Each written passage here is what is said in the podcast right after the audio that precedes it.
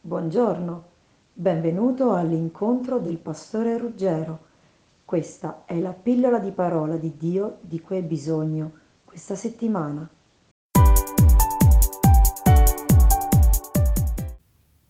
Sapevi che Dio ci ha creato con uno spirito e con un'anima? Sai la differenza tra queste due cose? Nel libro degli Ebrei, capitolo 4, c'è scritto che la parola di Dio penetra e separa dentro di noi lo spirito dall'anima. Quindi c'è una differenza tra lo spirito e l'anima. Vediamo oggi che differenza c'è e come dobbiamo vivere nella nostra vita. L'anima, cos'è l'anima?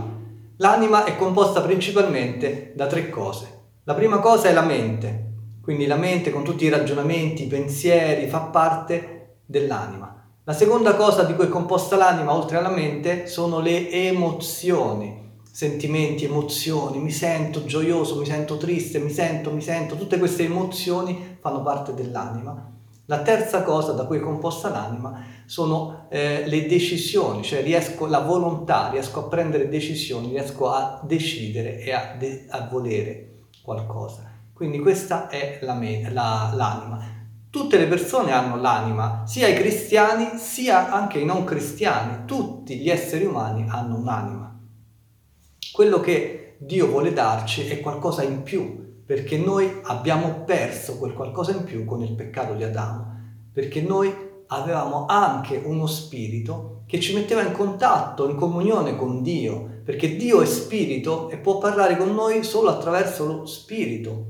E siccome lo spirito dell'uomo era morto a causa del peccato di Adamo, mancava quella, quell'anello di congiunzione con Dio. Quindi non si trattava solo di comportarsi bene e di fare la volontà di Dio, ma si trattava che non avevamo più comunione con Dio perché quello spirito che ci metteva in comunione con Dio era morto. Quindi l'uomo è stato abituato a camminare guidato dall'anima, guidato dai sentimenti, dai propri ragionamenti, dalla propria esperienza, da, da, da, da quello che sentiva. Quindi l'anima ha preso il controllo della vita delle persone.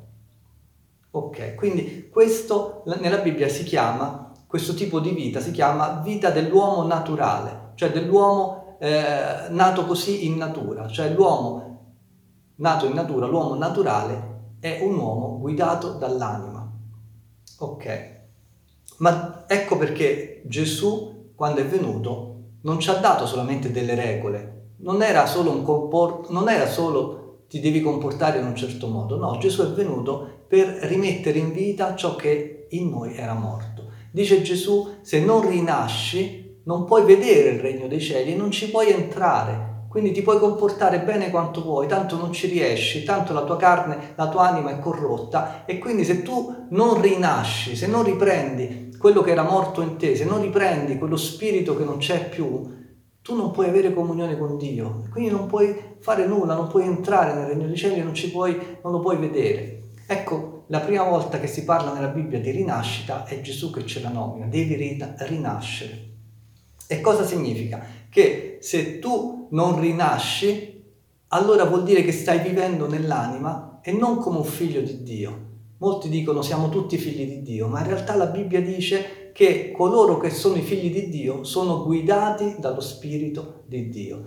Quindi Gesù è venuto a darci lo Spirito di Dio, ma questo Spirito di Dio, quando è venuto in noi, ha portato in vita quello spirito umano che era morto con il peccato di Adamo, perché noi abbiamo uno spirito che era morto. Quindi lo Spirito di Dio, quando è venuto dentro di noi, ha riportato in vita quello spirito nostro umano che era morto. Quindi adesso lo spirito nostro, in comunione con lo spirito di Dio, ci permette di ascoltare Dio. E quindi Gesù vuole, Dio vuole, che noi non siamo più guidati dall'anima, ma che siamo guidati dallo Spirito di Dio. Prima, senza lo Spirito Santo, non potevamo fare a meno di essere guidati dall'anima, non c'era altro da fare. Adesso che siamo rinati, abbiamo ricevuto lo Spirito Santo e lo Spirito umano è tornato in vita, Dio vuole che viviamo da figli di Dio, cioè non più guidati dall'anima, ma guidati dallo Spirito Santo. Questa è la grande differenza. E quindi un uomo guidato in questo modo dallo Spirito di Dio è chiamato uomo spirituale, contrapposto all'uomo naturale. Quindi l'uomo naturale è guidato dalla carne, è guidato dall'anima, l'uomo spirituale è guidato dallo Spirito, ma puoi essere guidato dallo Spirito solo se sei rinato da acqua e da Spirito, come dice Gesù. E che succede? Quindi la, l'anima deve perdere piano piano il controllo della tua vita perché è lo Spirito che deve guidarti. Quindi l'anima piano piano si deve adattare a quello che è la guida dello spirito. Mentre prima prendevi le decisioni nell'anima, adesso chiedi a Dio e lo spirito ti parla e quindi la tua mente adesso non decide più di sua autonomia, ma la mente decide di seguire quello che lo spirito ti dice. Quindi la mente adesso deve essere sottomessa allo Spirito Santo e non più indipendente come era prima. Quindi adesso il controllo non ce lo deve avere più la mente, ma lo deve avere lo spirito. Se viviamo in questo modo siamo guidati dallo Spirito di Dio e siamo veramente figli di Dio. Grazie Signore Gesù. E come dice Paolo, la nostra mente si deve pian piano rinnovare a questo nuovo modo di vivere. Grazie Signore. Se viviamo nello Spirito abbiamo anche un frutto meraviglioso che è il frutto di vivere nello Spirito. E questo frutto è richiamato nella lettera di Paolo ai Galati al capitolo 5, dice il frutto dello Spirito è amore, gioia, pace, pazienza, benevolenza, bontà, fedeltà, mitezza, dominio di sé o autocontrollo. Dice questo è il frutto di camminare guidato dallo Spirito Santo. E allora ti faccio una domanda. Tu sei rinato? È rinato lo Spirito dentro di te? Hai ricevuto lo Spirito Santo? E quindi la conseguenza di questa domanda è, se hai ricevuto lo Spirito Santo, Stai vivendo guidato dallo Spirito Santo o stai vivendo ancora guidato dalla tua anima?